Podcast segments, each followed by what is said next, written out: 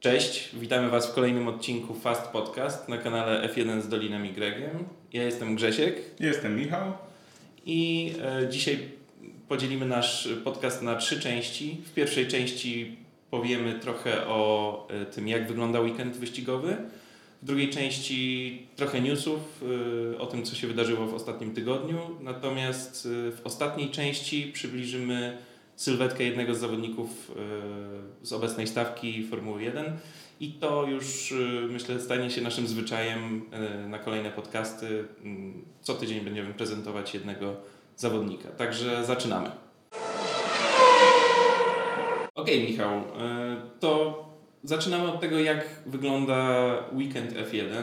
Myślę, że warto sobie streścić trochę też to, jak to w tym roku wygląda. Mamy 10 teamów, 20 zawodników i 23 weekendy wyścigowe, prawda? Na początku warto, myślę, podzielić to na trzy etapy, na trzy dni. Piątek, sobota, niedziela. To jest cały weekend wyścigowy. Tak, przy czym warto powiedzieć o tym, że już w czwartek są robione pierwsze przymiarki, także w czwartek zazwyczaj zawodnicy robią tak zwany obchód toru. Także każdy solo lub ze wsparciem kilku osób z danego teamu, prawda? Ten tor jest badany. W zależności od długości toru albo na pieszo, albo hulajnogami, rowerami, jak to często jest przy dłuższych torach, jak na przykład Spa, tak? Gdzie przejście nitką toru ponad 7 km, niespełna 7 km jest troszeczkę za długie. Jasne, no ale już sama jazda zaczyna się w piątek i mamy wtedy dwie sesje treningowe, ogólnie są trzy treningi, ale w piątek mamy zazwyczaj dwie sesje treningowe, czyli FP1 i FP2.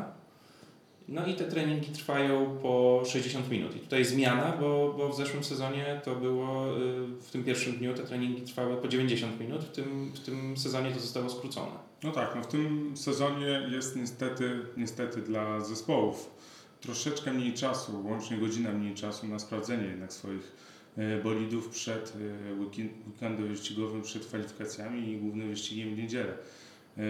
Natomiast dla nas, myślę, obserwatorów jest o tyle to lepsze, że nie ma czegoś takiego, jak było w poprzednich sezonach, że przez pierwsze 20-30 minut wyjeżdża tylko garstka kierowców, dwóch bądź czterech kierowców przez pierwsze pół godziny. Czyli można powiedzieć, że to taka optymalizacja, prawda? Tak, od razu wszyscy kierowcy wyjeżdżają po prostu na tor, sprawdzają swoje bolidy, oczywiście z czujnikami, to co akurat potrzebują im sprawdzić, tak?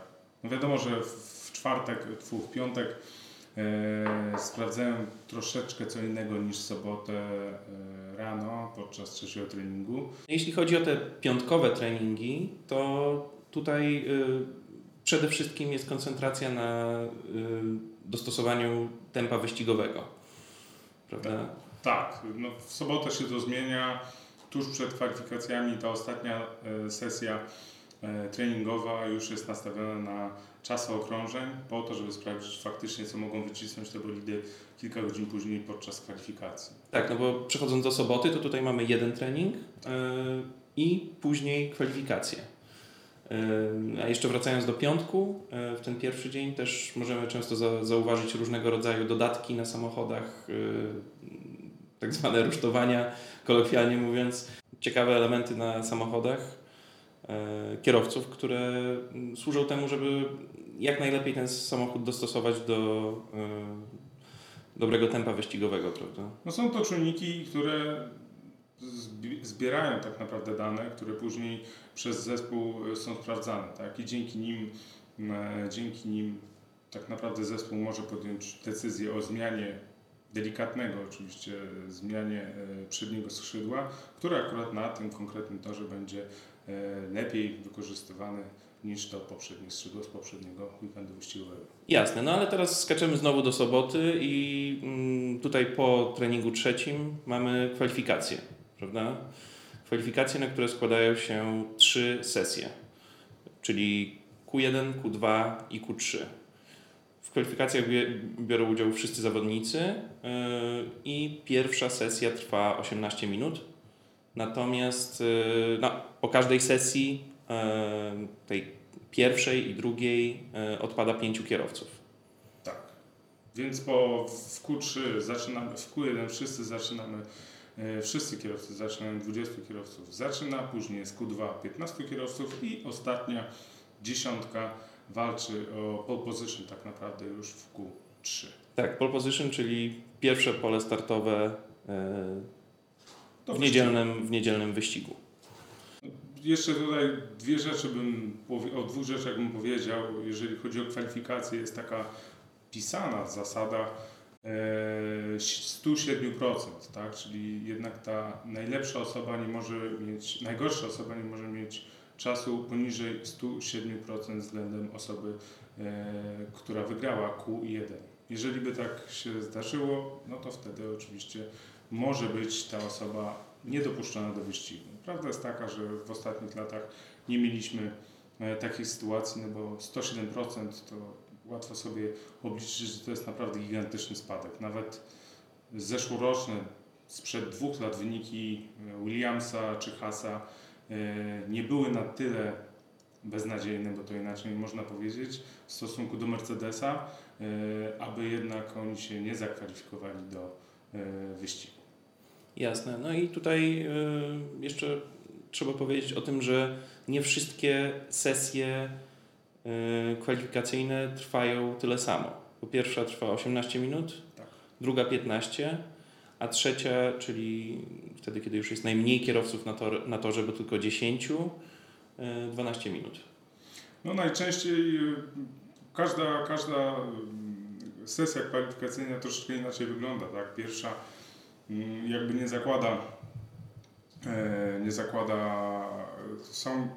są zespoły, które wiadomo, że i tak przejdą do Q2, tak? Jeżeli chodzi o, nie wiem, Red Bulla, Mercedesa czy McLarena, to wiadomo, że oni i tak przejdą do Q2, przejdą do Q3, więc oni muszą zrobić jakiś super najlepszych czasów, tak? To bardziej zależy tym kierowcom z środka stawki, którzy walczą o to, żeby jednak do tego Q2 przejść.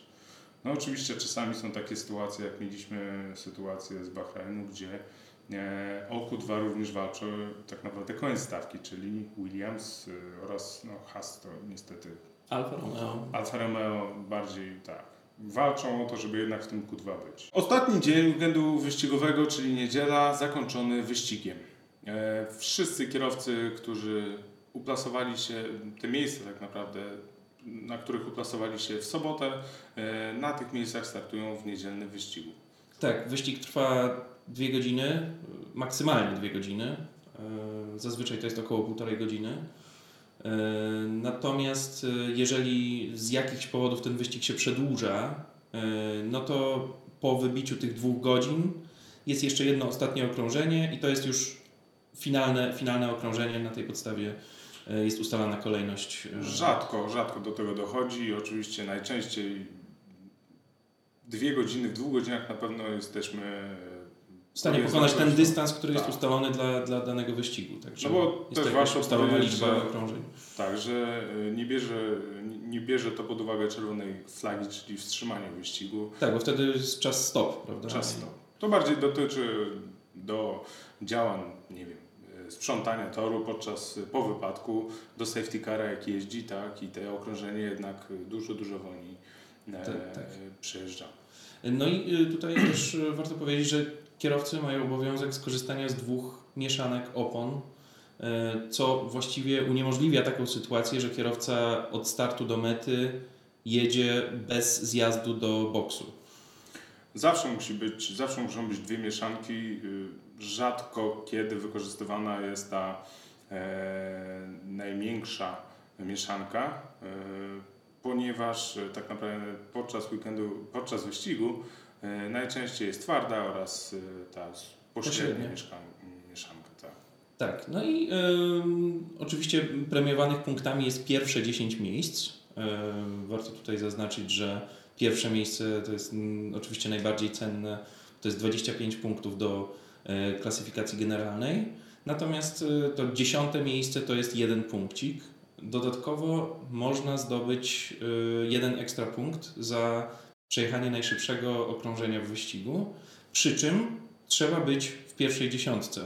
Na przykład kierowca z miejsca 12, jeśli by miał najlepszy czas okrążenia, już tego jednego punkciku nie dostaje, prawda? No tak, no i najczęściej do tych okrążeń dochodzi na ostatnim, przedostatnim okrążeniu, kiedy jest bardzo długa luka pomiędzy tobą a kierowcą za tobą, że możesz bez problemu wjechać do pit stopu, zmienić opony, no i nie tracić miejsca, tak? No, tak jak w tym wyścigu ostatnim Bahrajnie skorzystał z tego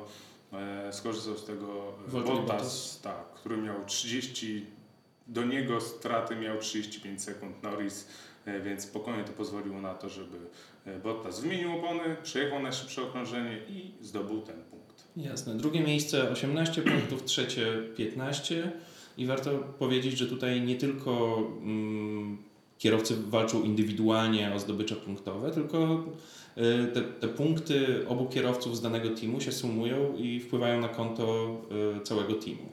Czyli na przykład jeśli mamy pierwszego kierowcę i drugiego z tego samego zespołu, no to oni razem zdobywają te 25 plus 18 punktów, czyli 43 oczka. Jeśli jeden z nich ma jeszcze dodatkowo to najszybsze okrążenie, no to 44 punkty ląduje na koncie takiego zespołu i to jest jakby najwyższa zdobycz punktowa, którą team może osiągnąć podczas jednego weekendu. No tutaj, tak jak powiedziałeś, ważne jest, żeby jednak ta druga osoba w zespole też była dobra, że nie tylko jeden kierowca z zespołu jest najważniejszy, tak jak tutaj mamy w Red Bullu, Max jest najważniejszy, ma najlepsze zdobycze punktowe, ale jednak żeby Perez w tym sezonie również dla niego tak naprawdę zbierał te punkty. Żeby... Tak, czyli taki wingman po prostu, prawda, którym ewidentnie Bottas dla Hamiltona jest, natomiast w zeszłym sezonie Albon dla Verstappena nie był. Nie był, tak. No i w tym sezonie miejmy nadzieję, że się odmieni, co pozwoli na walkę do końca, tak, a nie w połowie sezonu, żebyśmy już wiedzieli, kto jest mistrzem i który konstruktor ma mistrzostwo. Przechodzimy teraz do newsów, czyli tego, co wydarzyło się w ostatnim tygodniu. Tutaj echa jeszcze wyścigu o Grand Prix Bahrainu, czyli to sytuacja z Hamiltonem i Verstappenem, prawda? No, w dalszym ciągu duża część osób uważa, że to jednak Verstappen powinien wygrać ten wyścig. Wszystko tak naprawdę za sprawą zakrętu numer 4, który w treningach oraz kwalifikacjach nie można było wyjeżdżać poza limit toru w zakręcie. To jest, sędziowie byli dość restrykcyjni, prawda? Tak. Anulowali czasy przy wyjechaniu poza obręb toru. Tak, to było od początku weekendu wyścigowego, czyli tak jak rozmawialiśmy od piątku, tak? Od FP1, tak? Czyli pierwszego treningu. Natomiast, co ciekawe, w wyścigu już tak bardzo na to nie zwracali uwagi. Tak, Hamilton ile razy wyjechał? Hamilton wyjechał 29 razy poza tor w zakręcie numer 4. I Max, wyprzedzając go, też wyjechał poza ten obręb toru, przy czym Max oddał tę pozycję, prawda? No właśnie oddał tą pozycję. Team tak naprawdę poprosił go o to, żeby jednak oddał tą pozycję. Natomiast czy to było potrzebne? Czy dostaliby... No i tutaj pojawia się pytanie, czy właśnie to było potrzebne. Ja myślę, że mimo wszystko team by dostał karę, ponieważ wiadomo, że to był manewr dosyć istotny. Mhm.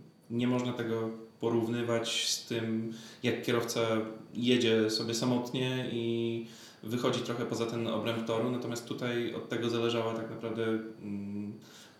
klasyfikacja końcowa na mecie, także myślę, że mimo wszystko tutaj jakaś kara by była.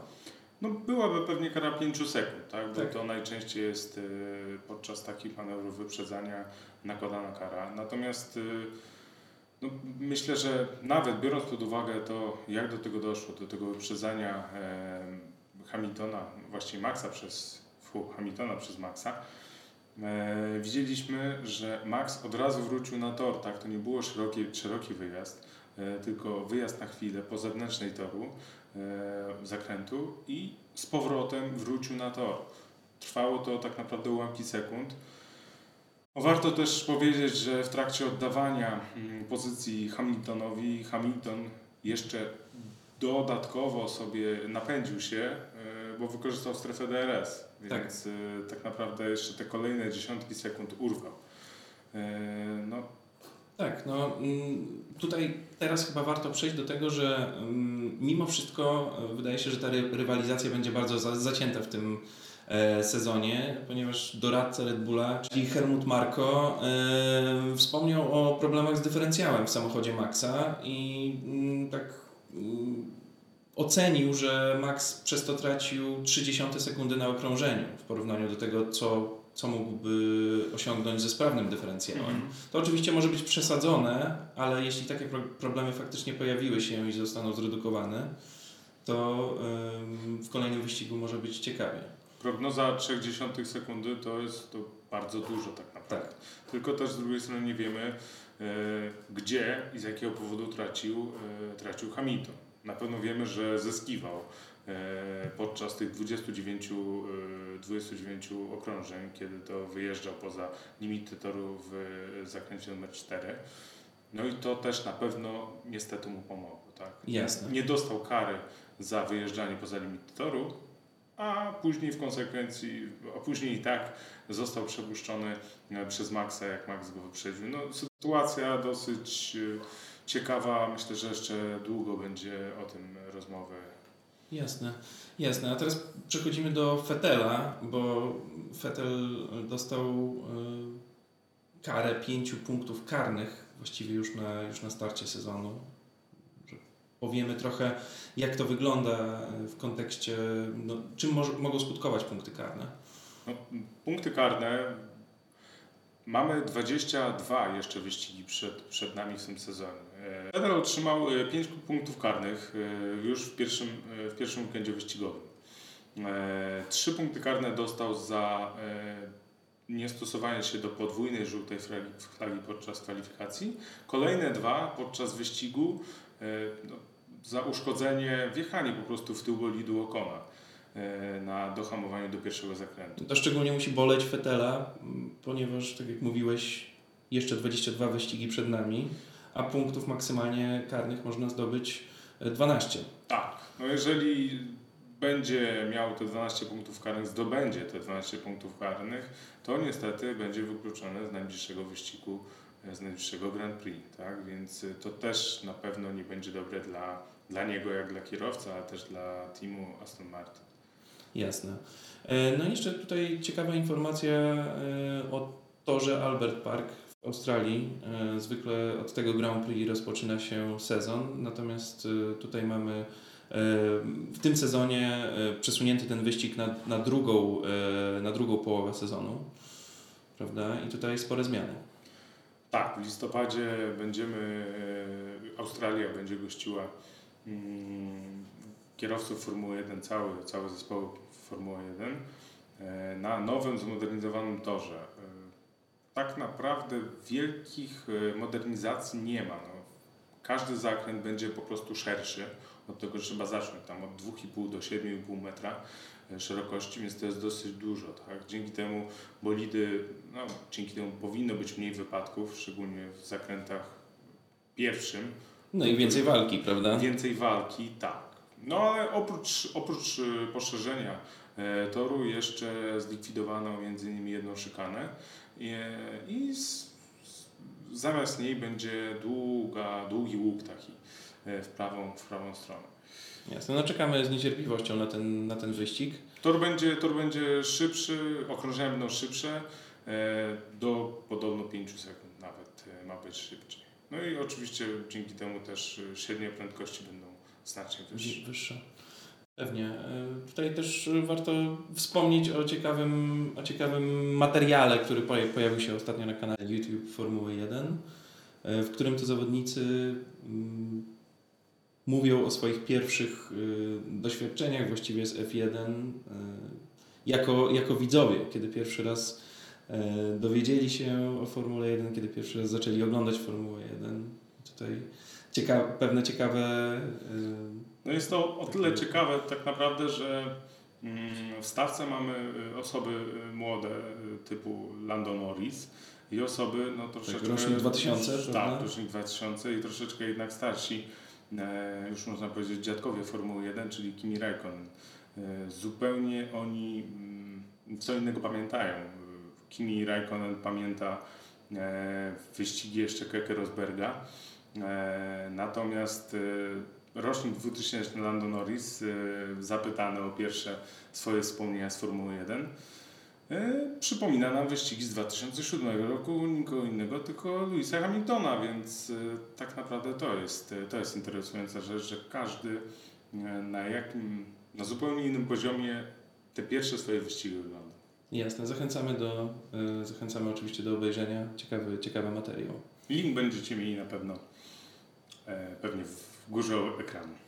Przechodzimy teraz do ostatniej części naszego podcastu, czyli przybliżamy sylwetki zawodników F1 startujących w tym sezonie, w 2021 roku. I zaczynamy od Lewisa Hamiltona naturalnie, który jest obecnym mistrzem F1, ale jest też jednym z bardziej doświadczonych kierowców w stawce, prawda, bo już 36 lat. No, warto powiedzieć, że Lewis jest z nami już w Formule 1 od 2007 roku, kiedy to podpisał kontrakt z McLarenem. No tutaj warto też powiedzieć, że Lewis Hamilton, mimo że jest od 2007 roku z nami i walczy już 14 sezon, to tak naprawdę miał tylko dwa zespoły. Na początku był, tak jak mówiłeś, w McLarenie do 2012 włącznie. Od 2013 jeździ już 8 sezon dla Mercedesa, więc to też zasługuje na myślę słowa pochwały, no bo tak naprawdę mało mamy kierowców, którzy tyle sezonów potrafią być w tym samym jednym zespole. Co roku tak naprawdę widzimy, że kierowcy odchodzą po roku, dwóch, trzech. Oczywiście moglibyśmy powiedzieć, po co ma zmieniać, jeżeli ta maszyna dobrze działa. Jeżeli to jest najlepszy zespół, co widać, tak? Też 7-krotny mistrz wśród konstruktorów, tak? Oczywiście, no Lewis jest absolutnym rekordzistą w wielu aspektach. Myślę, że warto przytoczyć te najważniejsze jego rekordy, czyli przede wszystkim 7 tytułów mistrzowskich. Tutaj rekord współdzieli z Michaelem Schumacherem, ale no, na pewno jeśli chodzi o wygrane wyścigi, to jest już tutaj absolutnym rekordzistą, bo ma na koncie 96 zwycięstw, w tym ostatnie z Bahrainu, prawda? Mhm. Dodatkowo mamy 166 podiów, jeśli mówimy o Hamiltonie, i 98 pole positions. Także tutaj absolutnie te liczby robią wrażenie i można Hamiltona lubić, nie lubić, ale absolutnie trzeba szanować to, co osiągnął do tej pory. No rekordy tak naprawdę przez niego są cały czas poprawiane tylko przez niego. Tak. No bo nie oszukujmy się, ale w aktualnej stawce sprzed nawet 5 lat nie ma nikogo, który poszczyciłby się takimi osiągnięciami jak on. I to nie tylko mowa o mistrzu świata, ale tak jak mówiłeś o podiach czy o pole position, tak? Lewis miał mocny start, prawda, bo zaczął w McLarenie w 2007 roku i już od razu był na drugim miejscu w klasyfikacji generalnej. No, walczył wtedy ze swoim kolegą zespołowym Fernando, ale jak wiemy, ostatecznie niestety przegrał tą walkę w 2007, ale w 2008 już sięgnął po swój pierwszy tytuł mistrzowski. Tam też było bardzo ciasno na koniec, no ale jednak tutaj Hamilton wyszedł zwycięsko. Następnie było kilka lat dominacji Vettela, prawda, w Red Bullu i zmiana kierowcy w Mercedesie. Zmiana kierowcy w Mercedesie, gdzie do Nico Rosberga dołączył właśnie Hamilton. No i w tym momencie właściwie zaczął się okres dominacji Mercedesa, czyli Hamilton sięgnął już w Mercedesie po swoje kolejne 6 tytułów, prawda, z małą przerwą kiedy to w 16 tytuł zdobył Rosberg. I tak naprawdę jest w tej erze Mercedesa, w tej erze silników hybrydowych jest tak naprawdę jedyną osobą, która zdołała pokonać Lewisa Hamiltona w klasyfikacji generalnej. No tak, ale wiemy, że to też działo się w ostatnim wyścigu, tak? Do ostatniego wyścigu w sezonie 2016 nie wiedzieliśmy, kto wygrał.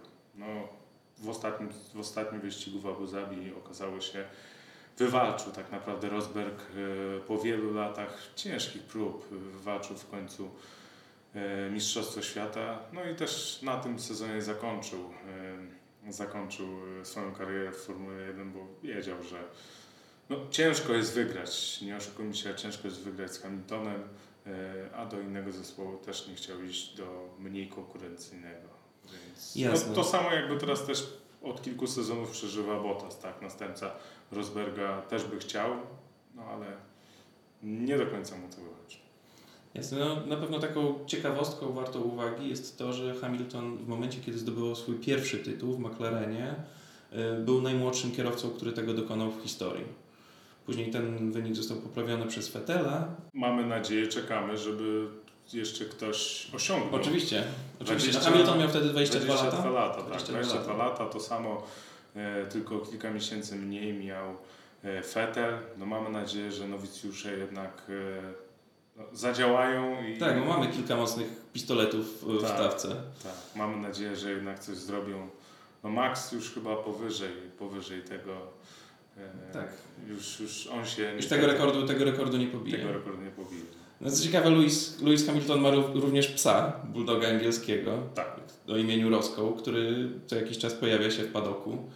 Dobrze się tam czuje, na pewno tutaj będzie okazja, żeby pokazać pieska. I myślę, że no, jak obstawiasz, czy Hamilton w tym roku sięgnie po kolejny 8 już tytuł i tym samym będzie również rekordzistą, jeśli chodzi o liczbę zdobytych tytułów? Jak uważam, czy czego chcę? Może jak uważasz? Jak uważam. Tak. To proszę o obiektywną opinię. Uważam, że może sięgnąć po ten tytuł, tak? Bo wiemy, że Mercedes bardzo się szybko uczy na błędach. Jeżeli oni robią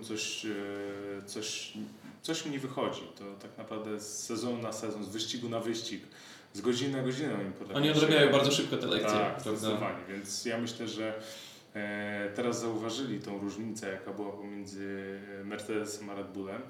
No i jestem przekonany, że mocno będą walczyli przed kolejnym Grand Prix we Włoszech, gdzie no, tak naprawdę też będą chcieli utrzeć nosa Red Bullowi, no i będą chcieli zwyciężyć. No i też, tak jak mówiłem wcześniej, u nich jest dwóch walczących kierowców, czyli Hamilton i Bottas, już od kilku lat, tak? Jeden i drugi znają bardzo dobrze bolid, a w Red Bullu, czyli konkurencyjnym zespole, niestety jest, można powiedzieć, nowicjusz, no bo w tym sezonie dopiero przeszedł Sergio Perez, więc też tak, musi się... Musimy zobaczyć, jak w ogóle Sergio się odnajdzie w Red Bullu, aczkolwiek pierwszy wyścig na pewno pokazał, że jest potencjał, prawda? Ja myślę, że będzie dobrym skrzydłowym. Nie wierzę, że będzie lepszy od Maxa, że będzie... No, ale będzie na pewno lepszym wingmanem niż był Albon. No, myślę, że ciężko by tutaj było, żeby był gorszym. No niestety u Albona w 2019 roku, jak objął to stanowisko bycia kierowcą w Red Bullu, na początku dobrze mu szło, tak? Ale później niestety coś poszło nie tak i 2020 rok, cały sezon tak naprawdę bardzo, bardzo źle. Jasne. Dobra, to chyba... Jeszcze może a propos, jedną rzecz powiem. Tak. A propos właśnie Albona i Hamiltona, to przypomniało mi się, jak niestety dwa razy mieli kontakt ze sobą, nie z powodu Albona. Nie z powodu Albona, tylko z powodu Hamiltona. Właściwie dwa podia Hamiltona. Dwa razy wjechał w niego. Raz na chyba Interlagos, tak, w Brazylii i raz w Australii na Red Bull Ringu, więc to widać, że no Hamilton dobrym kierowcą jest. Też nie wiadomo, jak te incydenty wpłynęły na Albona, czy one mu trochę nie podcięły tak naprawdę skrzydeł, bo on już był bardzo blisko tego poziomu zdobywania podium, prawda? Natomiast no, na pewno to miało jakiś wpływ na to, jak Albon później bardziej zachowawczo jeździł, czy nie chciał ryzykować. Chociaż w tej sytuacji dobrze się zachował Hamilton, przepraszając Albona. Zresztą to samo widzieliśmy, jak Vettel wjechał w Okona ostatnio i też jak zjechali do pit stopów po wyścigu, też podszedł, też podał rękę, też przeprosił, więc myślę, że ta stara gwardia troszeczkę inaczej na to patrzy i z nowicjuszami w taki sposób elegancki. Jasne. Elegancki po prostu. Jasne.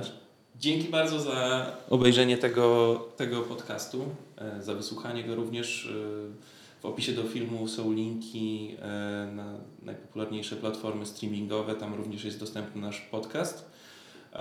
Jeśli Wam się podobało, to poprosimy o łapki w górę, ale tylko jeśli Wam się podobało. Oczywiście subskrypcje również pomogą, także zachęcamy do subskrybowania kanału. No i w komentarzach koniecznie piszcie o tematach, które moglibyśmy poruszać w kolejnych odcinkach. Wielkie dzięki jeszcze raz za obejrzenie i do zobaczenia w przyszłym tygodniu. Cześć! Cześć!